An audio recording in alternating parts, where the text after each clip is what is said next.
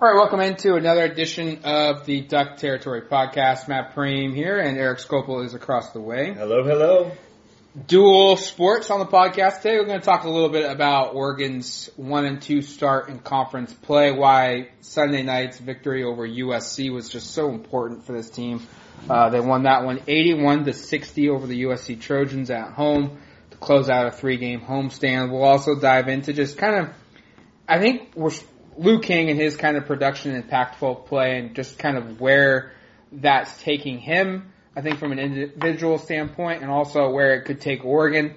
Uh, and then we'll also dive into, uh, I think, a little bit of some postseason talk. What you know, where Oregon currently stands, and then we'll wrap things up with some football coverage, and uh, we're going to discuss Troy Dye's return, the impact of that, where things stand with a coaching candidate replacement at outside linebacker, what Oregon, what we're hearing, what Oregon's doing there. Uh, and then also we'll, we'll dive into recruiting because it's now a live period and Oregon coaches are out on the road as we're recording, seeing guys making plans for in-home visits, official visits, and sending out multiple, multiple, multiple scholarship offers to 2020, 2021, and then they're also evaluating the 2019 class to see if there's anyone left that's worth taking at this point in time. Uh, but let let's go back to Sunday's game. Why it was an important game for for Oregon. They go to one and two in conference play. They are now ten and six overall. They they beat USC eighty one to sixty uh, in a game where Louis King had 19 points, eight rebounds, six assists, uh, third straight game in double figures for him in Pac-12 play. Uh, Paul White adds in a, a really, really efficient game from White. He shot, he made six of 12 shots from in, in this game, scored 19 points, which ties his career high. Also added uh, five rebounds, two assists, uh, had just one turnover, two block shots, rim protector, rim protector, and Oregon in this game had four guys, four guys with a plus minus of 22 or better. Uh, King was a high of 30. Paul White was second with 25. We should just first probably mention that this is very impressive because I'm sure anyone listening to this podcast probably watched or at least heard about what happened on Thursday night when Oregon when Oregon blew what was an historically bad collapse, and I yes. think we should also mention UCLA deserves a lot of credit for what took place, but Oregon led by nine with less than a minute to play. I believe there was a stat that ESPN put out that this is the most, the largest deficit erased in the final minute of a Pac-12 game ever. Ever. Yeah. And the sixth largest in NCAA history. So what took place wasn't great on no. Thursday. Oregon, Not great, Bob. Oregon ends up losing by three in overtime in a game they led by 17 with about 10 to play, 13 with about two and a half to play. A game that looked completely over. In fact, we'd already both completed our stories, or I was waiting to hit publish on a story talking about how this is a huge breakthrough for this team, yeah. and then things fall Boom. apart. But I do think we saw a continuation of what we saw for the first 38 minutes on Thursday on Sunday because this was a game that I think you kind of learned a lot about this team. It was a measuring stick game. They could have easily folded. USC's not very good. We should get that off the top, even though they came in, I think, two and one in conference games. But Oregon just kind of ran out of the gym. You know, I think, you know, USC never led. Oregon basically jumped out to a 12-4 lead and kind of just carried it through. I know USC cut into it at times. And I think it had it down to eight at the half, but I was really impressed with what we saw from Oregon. And, and again, I wrote about this yesterday for the site, but Luke King and Paul White continue to be the kind of the guys carrying this offense. I don't think we expected, certainly I think we expected when the season started, King could become this. But Paul White, what he's doing these last three games, averaging about 17 points a game, uh, and I've going back to his last eight or so games, he's averaging I think 14 or 15 a game. He is really taking this game up, and it's worth mentioning. You know, I, I think I posted this in the story. There was a stretch in the non-conference where Paul bad. White was awful uh, shooting, shooting like 25% from the field, about 10% from three, averaging like six points per game. It looked like at that point he was maybe not even going to be a rotation player once Bol, uh, Woot, and, and King were kind of all at 100%. Obviously that hasn't taken place, but a lot of credit to him for stepping his game up. Um, and it'll be interesting to see. I think you know that's a, a pretty dynamic offensive duo, which is a weird thing to say about Paul White and Louis King, but they performed at a very high level, very efficient, like you said and, and really, I think you know, providing a glimpse of unfortunately what could have been had Bol Bol stayed healthy, had Kenny Wooten stayed healthy. Um, I imagine a Bol Bol Louis King dynamic duo would have been something Oregon fans have never seen before. Would have been an incredibly fun team to watch, but um, as things are, I still think you, you take away from this weekend that they they're probably a couple minutes away from from being two and one in conference play. Yeah. Honestly, a couple minutes against Oregon State, they could be, and oh. they could be three and zero right now very easily. You know, there were a, a couple made shots in the last minute of the Oregon State game away from winning that game. Um, but we're kind of starting to see, I think, kind of the way this offense needs to operate sort of come to Yeah. the surface because it seems like King and White are kind of carrying the primary offensive role. Um, Victor Bailey, we should mention, is also averaging 14 points, but about 14 points a game In conference play. play. He's been impressive. But I think one thing we've talked about, Payton Pritchard seems to be obviously struggling shooting the ball, but it does seem like there's sort of a positive correlation when he not necessarily isn't shooting well, but maybe when he's not forcing things offensively. We saw that the last two games he only took I think six shots in both, and obviously they were very close to winning both.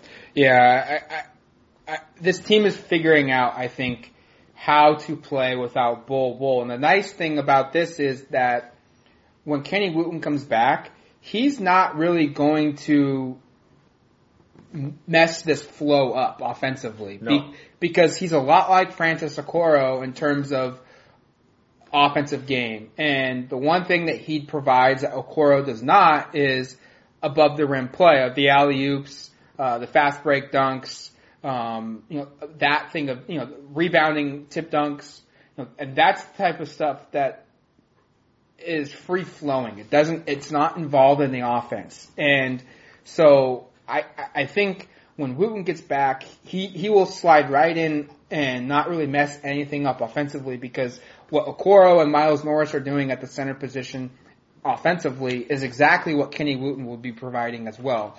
Uh, and, but you'll see a huge uptick defensively because he's, I think he's your best on-ball defender. I think he's your best big man defender. Absolutely. He, he's your best rim protector. He's one of the best rim protectors in the conference, in the nation. Um, and so it's always been about, and I, I said this before the USC game was that was going to be a, a, a, a tone setter for the rest of the year. And, and people kind of joked online about it. Of, you know, well, the year's already over, and I, I don't necessarily agree with that. But at the same time, you know, yeah, Oregon has a small margin of error, but this, you know, I was talking more about, hey, is Oregon going to be competitive in every game, or is that UCLA loss going to be so bad and so crushing, Right. demoralizing that Oregon just kind of packs it in and says, you know what, this year has gone completely opposite direction of what we were expecting. We were preseason favorites. We had two lottery picks in Bol Bol and, and Louis King, and those guys played maybe 20 minutes together because of injuries. Let you know, It was 31 minutes that King played in games that Bol played. Yeah. So And- and that's not even together. That's probably is about 20. and now you're and and the season's gone away and you know our last stand hurrah you know failed and Oregon somehow you know finishes the year 14 and 17 losing season you know whatnot or do they come back and they show fight and they, they show grit and you know they, they improve which we saw against USC and they go into an Arizona swing where look you know yeah they're they're down and uh, you know, they need to win some games and they need to pull off an upset or two, but these two games are winnable games. And if you win these two, A, you get two, you know, look, there's not a lot of marquee wins in the conference, but these are two games that will help you, uh, in the net rankings. Uh, and on top of that, it gets you, you know, Arizona's four and zero in conference play in first, Oregon State's three and zero in conference play. You're 1 and 2. You, you can, you have an opportunity to knock off you know, one of the two teams on top of the standings, get a huge road win and get yourself one game closer to, to being in that top four seed, which is right now the goal. I think what you learned from the first three conference games, of course, all at home, and it'll be really interesting to see how this team plays on the road because as if you've watched this team this year, you know they've been a completely different animal away from Matthew Knight Arena. But what we've seen is this team can clearly compete with what right now looks to be some of the top teams in the conference. Oregon State is currently tied for first in the conference. UCLA is uh, in fourth place, and USC was undefeated coming into the weekend. They got swept by the Oregon schools. Oregon was in position to win all three of those games. And, and, and if this is considered the upper echelon of the conference, which based upon the first two weekends, it looks like it might be, and of course a lot will take place, I think they can be competitive every weekend. Um, it, it will be a matter of how does this team, like we said, operate on the road. I think this weekend at the Arizona schools will be telling Arizona's uh, leading the conference at four and zero right now. Arizona State is two and two. Um, Arizona State, of course, has a lot of the big victories in non-conference play, kind of carried the torch there, and we're kind of seeing something similar to last year where they've fallen apart already a little bit to start conference play. But certainly an opportunity. Where I, I would be, I would not be shocked at all if Oregon splits this weekend. I wouldn't think it would be too shocking if they sweep this weekend, just because I still think Louis King's going to be one of, if not the best players on the court. The way he's playing right now, we should say, because we didn't see this in non-conference play when he's coming back from injury. But if he can play like he's played three games in non or in conference play, averaging 19 and 9, um, shooting 48% from the field, 41 from three, he's going to be as good a player on the court at any time against any team. And I'm going to write about this later on, on the site, and it actually probably would be up before you listen to this podcast. But he's going to be a guy who's going to make a strong case for Pac-12 Freshman of the Year, and a guy who's going to make a strong case for Pac-12 Player of the Year, maybe even if he continues to play at this level. And he'll have an opportunity to pick up a marquee win and kind of show that off um, this week against Arizona and Arizona State on the road. Big games, I think, both for him, kind of proving, and also for this this team. Yeah, this, this Arizona game is gonna set. I think I said the USC will set the tone for the rest of the year, but you stack it now. Can it, can Oregon go into Tucson and get a, you know a place where no one wins, and outside of Arizona, and get a, a, a, non a, a conference road game, get you back into the discussion of, of the Pac-12 title race because that will happen if if you win that game, um, and, and continue just to position yourself for a top four seed because that's ultimately what you're playing for right now is that you want to have yourself in a situation when you head to Las Vegas where you have to you you not have to play on that Wednesday and you get a first round bye and you, you are in a position where you're two wins away from a conference championship game. And if, if you can be in a top four, I think that's huge for your for your confidence and and and that type of a situation. Look, there's not a lot of coaches in this conference that, from an X's and O's standpoint and getting you prepared, are going to be better than Dana Altman. I think Sean Miller is is comparable at, U, at Arizona. I think Larry Krystkowiak at Utah is, is probably comparable. And on top of that, maybe Mike Hopkins at UW, maybe Tad Boyle at Colorado. I would say Boyle and Hopkins are the next in the next group, yeah. But the the top three coaches are Altman, Krystkowiak, and Miller. Uh, and I look at those two teams compared to Oregon, and they probably have Oregon probably has still one of the talent, most talented rosters in the Pac-12, and so it's all about positioning yourselves for the conference. And you know the season's not over; you can still kind of get win your way into the tournament, but it's all about these games that are going to be the 50-50 games and making sure that you win those to position yourself to have as best chance as, as you can to, in Vegas. And I, I, I think it's it, it's going to be interesting to see how Oregon plays moving forward because I don't want to talk too much more about basketball, but um, we've seen I think a shift in style. Yeah, 100%. That, they've slowed it down a little bit offensively. They're pressing more. They're trying to put you know pre- push the tempo and speed up their opponent, and it's really it's worked really well because uh, against Oregon State they forced 19 turnovers. Uh, against UCLA they forced 23, and then against Southern California they only forced 12, but USC shot just uh, what was it 23 of 54 from the field. They shot just 42 percent uh, overall and Oregon could just, you know, USC just couldn't get into their offense. So while they weren't creating steals, they they were, you know, USC was having to work into, late into the shot clock, bad shot selection. I was going to say the shot selection for USC was atrocious. Yes, like really bad, and Oregon I think forced them into some yes. of it, but. I know a lot of Oregon fans probably don't like watching Oregon basketball. Imagine watching USC basketball. and if you go to games at the Galen Center, you look at the tennis numbers, you see that not very many people are interested in it um, because some of the shots they take are terrible. That's why it's just a small tangent that I noticed from last night. We are talking Yeah. about shot selection because we should mention Oregon. I thought much much better the last two games from a shot selection perspective. And offensively, look, Oregon, Payton Pritchard has been the guy kind of to facilitate and at the same time been asked to be your go-to scorer. Um, at least last year and part of this season with Bol, he was either, you know, secondary, uh, or he was a primary guy once Bol got out, uh, with an injury. And whether it's by design or whether it's just by coincidence, um, Oregon has seen his shot selection go down significantly the last two games. He, he's attempted six both games. And Paul White, and I'm not trying to say, you know, Oregon's winning and because, you know, in, in spite of Payton Pritchard, but Paul White said Oregon's best ball movement was USC and was UCLA. And I, I think when, when Pritchard is, is the focal point of the offense in terms of scoring and, and creating for everybody else, the offense seems to just slow down into a sludge, and everyone stands around watches Pritchard kind of dribble and get himself open or get somebody else open via the dribble. Whereas the last two week, the last two games, the ball has been, you know, crossing sideways uh, the court multiple times and in one possession, which leads to open, you know, shots. Uh, there's been a lot of inside out action, a lot of driving, um, and I, I think there's a correlation to that to to the point where I went and, and looked at it.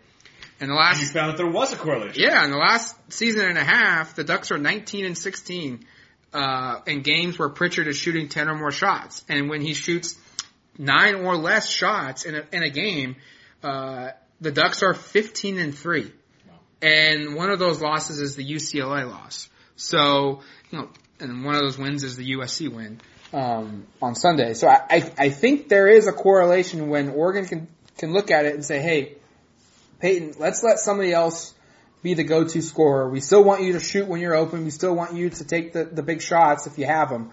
And he hit a couple against USC, a, a big three to kind of stem a, a, a minor comeback, but focus more on setting everybody else up opposed to um, being the go-to guy uh, from an offensive scoring standpoint and is setting uh, his, his teammates up. And I think it's working. You know, he had three assists against UCLA, uh, which for him is not a very good good number. But he didn't have a single turnover, I don't think.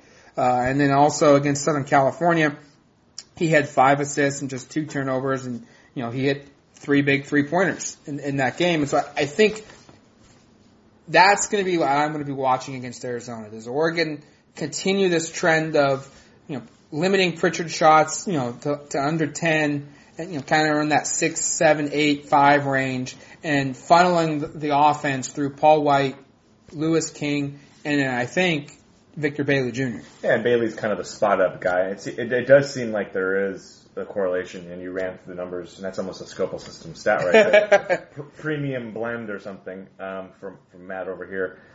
But yeah, I, I think that's going to be something that we'll probably continue to see. And, and honestly, the way he's shooting the basketball, especially in conference play, it's probably pretty good that he's not shooting at too much. I mean, he's, he's fourth right now in conference games in field goal attempts, which is a good number. But he's shooting 28% from the field and 26 from three. Really quick, then we should probably switch over to football. The chances of an at-large bid, I think, for Oregon and really any conference team besides maybe Washington and maybe Arizona is very slim right now, Oregon is currently um, 83rd in the, or sorry, 84th in the net ranking, which is kind of supplanted um, the RPI in terms of what they look at for the metric from the metric perspective. That's not great. And the thing that makes it even worse, unfortunately, is that the rest of the conference stinks too. Yeah. So there aren't even really opportunities for teams to really pick up big wins. Like Washington's the top of the conference at 38. Arizona's next at 51. Oregon State's third at 71. Then Arizona State 83. Oregon at 84. So Oregon's fifth right now in the net ranking, and the opportunity to pick up wins that improve that not good are slim. There's basically six games remaining on the schedule that provide that, and that's dependent upon if those teams continue to play well, which, as we've seen so far in conference play, is nothing. I mean, there's no guarantee that that's going to be the case because USC and UCLA came to the Oregon schools 2 and 0, winning both their games pretty handily. And USC goes goes home with two losses. UCLA goes home with one win. Probably should be two losses. So um, just something to keep an eye on. I think this, the the chance really, like you said, and we've established, is you got to go win the conference tournament to get in. Yep. Maybe Oregon goes on a huge win streak here and they rattle off. What would that be? 15 conference games in a row, and then they win three games in the tournament, and suddenly they're looking at eight. You're not going to take a team that's won 17 straight games, even though they lost in the conference Yeah. championship game. But uh, certainly not a lot there in terms of an at-large perspective. Uh, it's going to have to come down to winning the league, I think. Yeah, you have to win the league in Vegas, and unless, like you said, some team goes 16 and two, in, in conference play, uh, 15 and three, and that's kind of pushing it. Outside of that, you know, when you get to 14 and four, there's no one else in the league that's you know, that went 12 and one in non-con or something of that nature. So, um, shifting gears towards towards football, big news happened last week. If you didn't know, Troy Dye announced that he's returning to school. Will finish out his senior season as a four-year starter for the Ducks. That means Oregon will have a four-year starter at quarterback, uh, three four-year starters along the offensive line, and then a four-year starter at inside linebacker for the Ducks and, and, and Troy Dye. And he was kind of the one guy that we were waiting on. I don't think there's anyone else. You know, we're waiting. Today's the, the deadline, the 14th. And it might have already passed because I think it was like a, a, noon Eastern time thing. I'm not sure. And there's no one. There was, there's no one else. There's no one really else on the radar. I mean, Dallas Warmack would be the only one that would be possible, and he had. You know, no offense to him, but he he didn't have a decision to make. Yeah, um, Dye coming back, I I thought was the most difficult of all the juniors to decide. Do you go or do you stay? Because he's a six foot four, 220 pound linebacker. That's basically been that weight for the last three years at Oregon. Um, he's had 100 tackles in two straight years. He's led the team in tackles three straight years what more can he do from a production standpoint to show his value to an NFL team?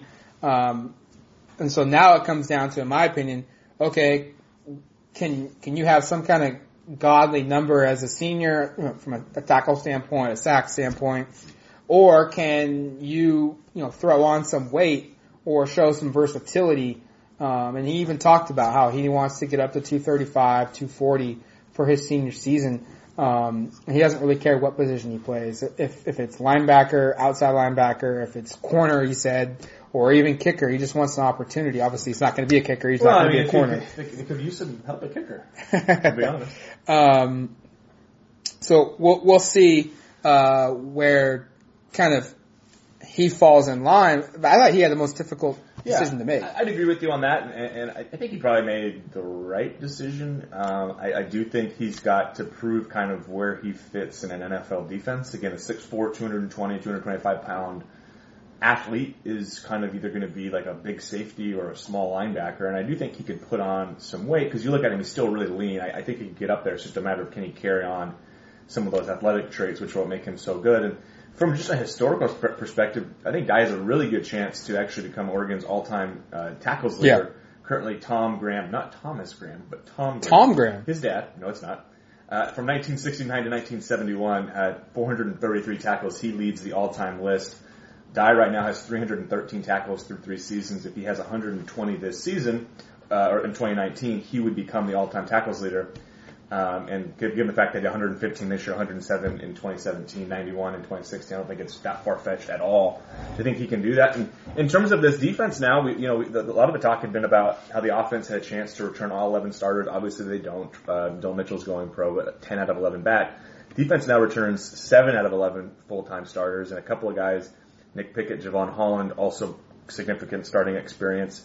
Um, a couple guys at linebacker replacing Kaulana Apelu, significant uh, starting experience. Really, Jalen Jelks and Justin Hollins are really the only two guys who don't have a direct backup with, with starting experience, but you've also got DJ Johnson, a highly rated transfer yep. from Miami, who could probably fill in for Hollins, and you've got Kayvon Thibodeaux, who's already on campus. We saw him at both Oregon basketball games this weekend in the, in the pit crew in the student section.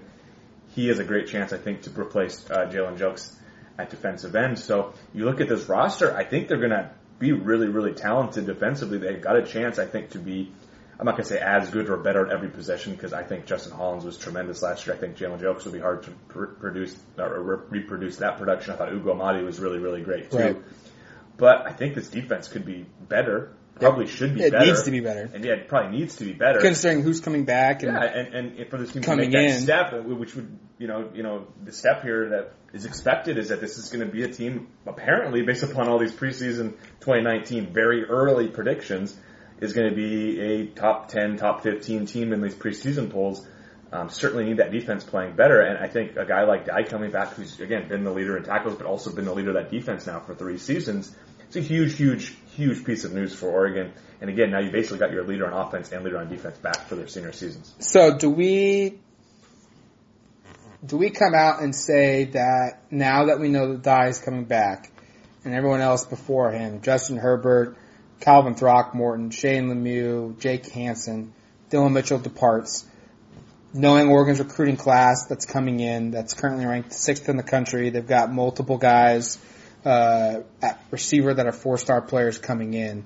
Um, are we? Is it safe to now say they are head and shoulders the favorite going into Pac-12 play next season? I, I don't know if I'd say head and shoulders, but I do think you look around the conference, and and I, I think Washington, Washington State finished at the top of the conference. They both lose their quarterbacks. Stanford loses quite a bit. Cal has so many issues offensively that it's really hard to count them. And, and in the South this last year really wasn't all that impressive. So um, I, I think right now, and if you look at all these these preseason rankings, and if you go to the site, and I think it was last week sometime, we, we basically put a compiled a list of 12 different um, top 25 rankings. Oregon was the highest rated Pac-12 school, and I believe every single one of them. So certainly the national perception is Oregon is back. Oregon is going to be a contender not only for this conference but also nationally for potentially a college football playoff spot. And then the question probably becomes: Is that too much expectations? Probably a little bit. And there's stuff on the site kind of discussing that. If you want to get in that conversation, there's, there's a couple different stories, but.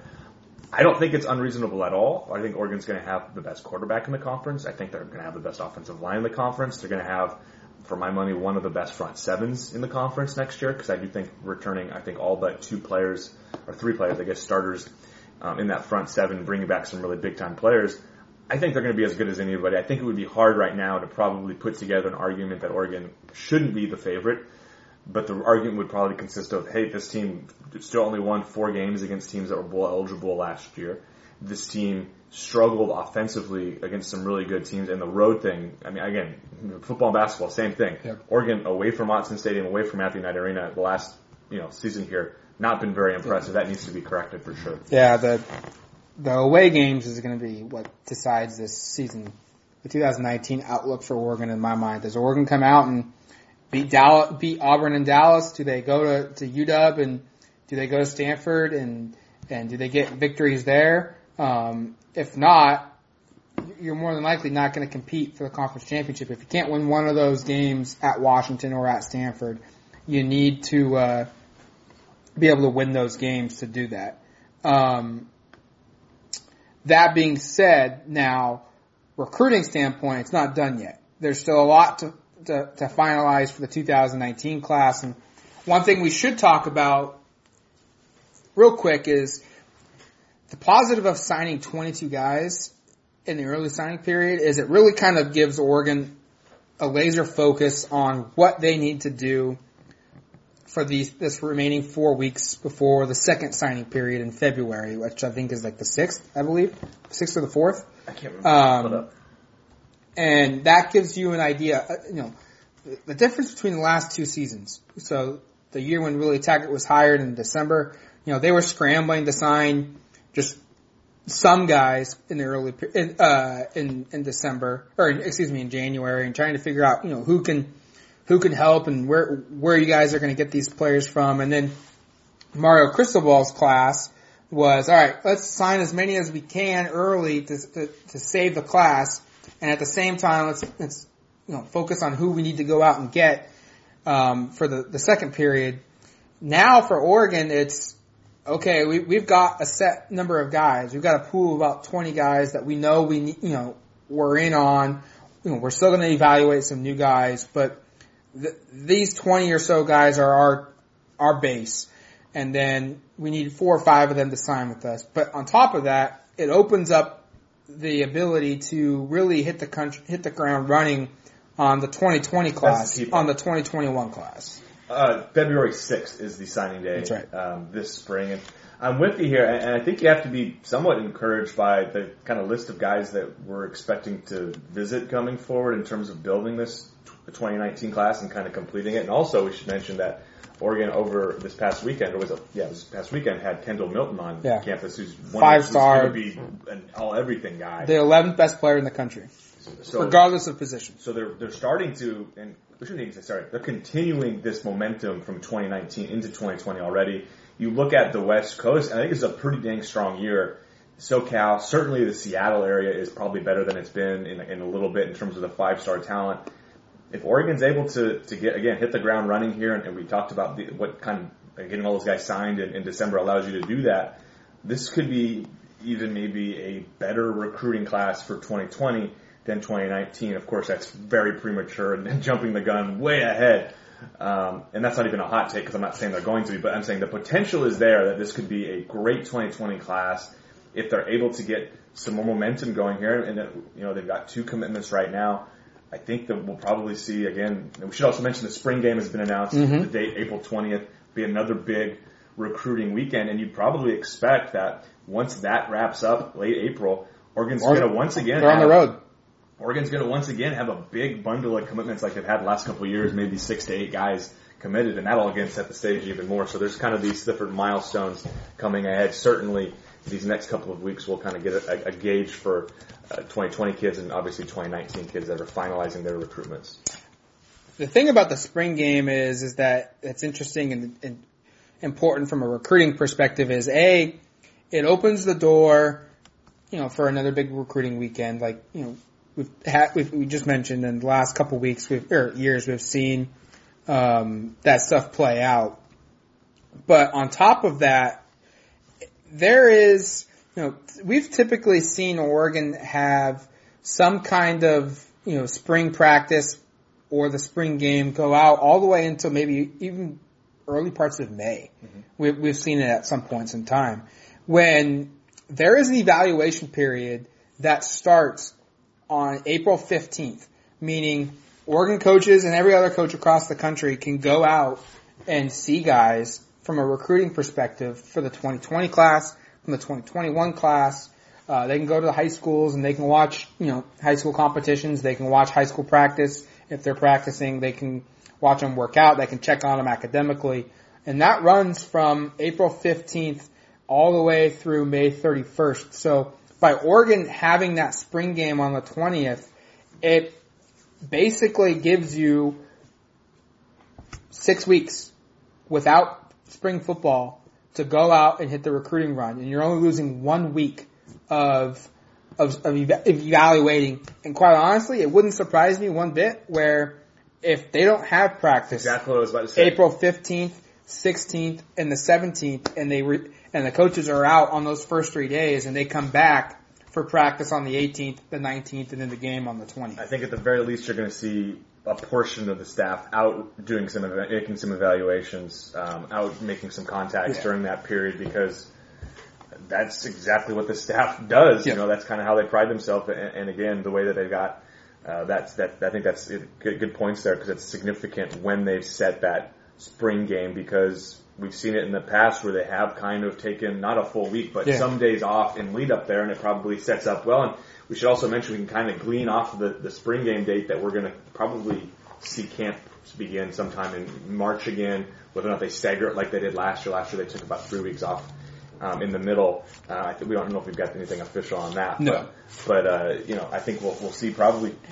I mean, football season seemingly just ended, but I think Yes. we're going to have signing day in February, and by March we're going to have spring football again. So football never ends for Oregon football or any college football programs, and it's certainly kind of exciting to see uh, what the next three or four months will hold for this program. Well, Mario Cristobal did say that he expected a couple guys to enroll early for the start of spring football, and then a couple other guys to enroll uh, during the sp- for the spring term and miss. He he said a handful of practices. We don't know how many that would be, but um, classes begin in spring of 2019 for the spring term on the first of April. Um, so I I would imagine we'll probably see you know final exams uh, for for Oregon start March 18th to the 22nd. I would imagine um, they will have practice probably the week before final exams, and then they'll probably have one or two practices before spring break, or during you know during the early part of spring break, and then let them go, and then come back. Like I, I bet you there's going to be about a two week Similar to last year. two week gap where they, they maybe have six or seven practices sometime during March and then they return after a two week break and have the final seven or eight or nine practices uh, during the month of April. And that's kind of follows what we saw Yeah. last year and kind of makes sense. Um, the last bit of news that we have for football is kind of the coaching search, um, Yeah. kind of where things stand there. Um, Oregon has two positions that they need to fill. One is a defensive assistant coach, and then the second would be the recruiting coordinator. And they're kind of, you would think the, the recruiting coordinator would be the secondary position, but they're flipped. The most important guy that you need to have filled right now is the recruiting coordinator position, just because of his role in terms of handling the logistics of, of official visits, sending out your staff, you know, handling the influx of, of interest from guys, reviewing film, you know, weeding through everything and, you know, finalizing, okay, this is a legit guy. I need to have the position coach look at him. Um, I wouldn't expect either position to be filled here in the next day or two, but I would think that the recruiting coordinator will probably be hired first, and then the defensive the defensive assistant coach will be hired before the end of signing day. You know, by, by the time signing day comes, a coach will be hired at that point. Um, probably much sooner than that. Um, That's but the deadline kind of. that's kind of the deadline. But what they do with that position is going to be interesting. It's kind of what what we're monitoring right now. Is there's a lot of options on the table. Um, you could hire just a straight linebacker coach that replaces what Cort Dennison did, um, or you can go out and maybe you promote somebody from up within and and he coaches a different position or special teams or whatnot. Um, Oregon's creative. Uh, sounds like Keith Heyward, the co-defensive coordinator, is kind of running point on that hiring process, uh, filtering everything out, and then Mario Cristobal will make the final decision on who they hire, who they don't. Um, and then there's the Jim Leavitt situation, which we won't touch much It's on been, that. It's been surprisingly quiet. I think. Yeah, we won't touch much on that because it's a, it's a, we've got a lot of information on the site on duckterritory.com. That's for VIP, but some kind of a decision needs to be made with Leavitt. Is he staying? Um, does he want to go somewhere else? Does Oregon want to keep him? Uh, does Oregon not want to keep him? Um, I think there's you know, a decision in that regard has to be made, and then from there, um, everything else can kind of fall into place because you know what you have. We will say this: he is out recruiting now, when previously he was not. Well, and we should also say that it would they need him for for spring. They need they need a defensive coordinator for spring practice because if they're going to make a defensive coordinating change, you want that pla that that person on campus to help kind of formulate what the defense is going to look like in the spring, rather than having to try to install everything during the fall. So I would we have to expect that some before sometime in March we'll have something definitive. And if we, it's probably one of those things where either we're going to hear he's going or we're not going to hear much of anything. I don't think we'll hear, or maybe Cristobal will, ta- will take an opportunity to say, "Hey, we've we finalized and he's staying." He's been someone that's kind of upfront with that stuff, but um, certainly something to be you know kind of keep an eye on. I think. Uh, I, I, I maybe I'm speaking for myself here. I, I expected we'd have heard something more definitive by now, um, and the fact that we haven't kind of, again, adds kind of this interesting mystery to what's kind of going on behind the scenes. Certainly, um, Jim Leavitt's been someone that's that's taken this defense to a different level than where it was previously.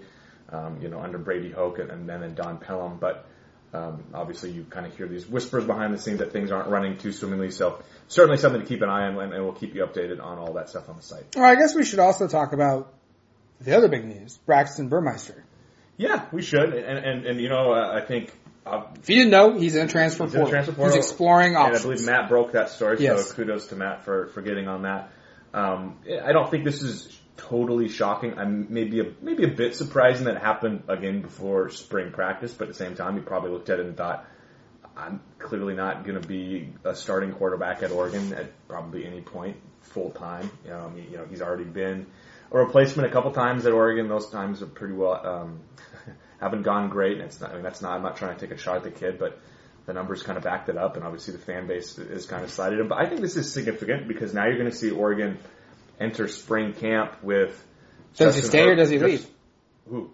Burmeister, does he leave? I mean, I think we we still don't know yet. I mean, it's definitive. It's not definitive that he's gone. He can still come All right, back. great. He's in the transfer portal, so maybe he will stick around Does he does he like the options that are out there? Yeah, and and maybe, maybe that's one of those things we're going to see where people just put their name in the transfer portal and they kind of explore their options. But if he does, in fact, leave, Oregon would only have three scholarship quarterbacks for fall. And I don't know if Cale Millen is enrolling early or not. I can't recall. Do we do we know? Yes, he's already here. He's already here. So okay, so they're going to have three uh, scholarship quarterbacks for spring back, uh, spring football.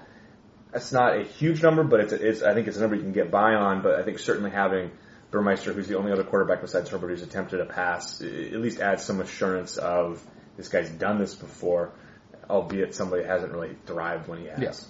It'll be interesting to see how things play out in spring ball. Um, could we see other guys to, to put their names in the transfer portal? I think that's going to be safe Oh, to, absolutely. to assume just because Oregon already is kind of up against that threshold of how many guys that they can sign because of available scholarships and they're continuing to go out and um, find new guys to offer for 2019 and they're still going after multiple guys for 2019. So the reality is there are going to be players that will not be on the roster this coming season that were scholarship players last year. Uh, who that is, uh, we'll have to find out and wait and see. Uh, but that's going to be decided here probably in the next couple months as things kind of trickle out and shake out and, and figure themselves out. So, uh, for Erik and myself, Matt, thanks for listening to the Duck Territory podcast. We'll do another one next week, uh, getting you up to speed on all the things with Oregon football as well as Oregon basketball. Uh, and we'll talk to you soon. Thanks, guys. Adios, muchachos.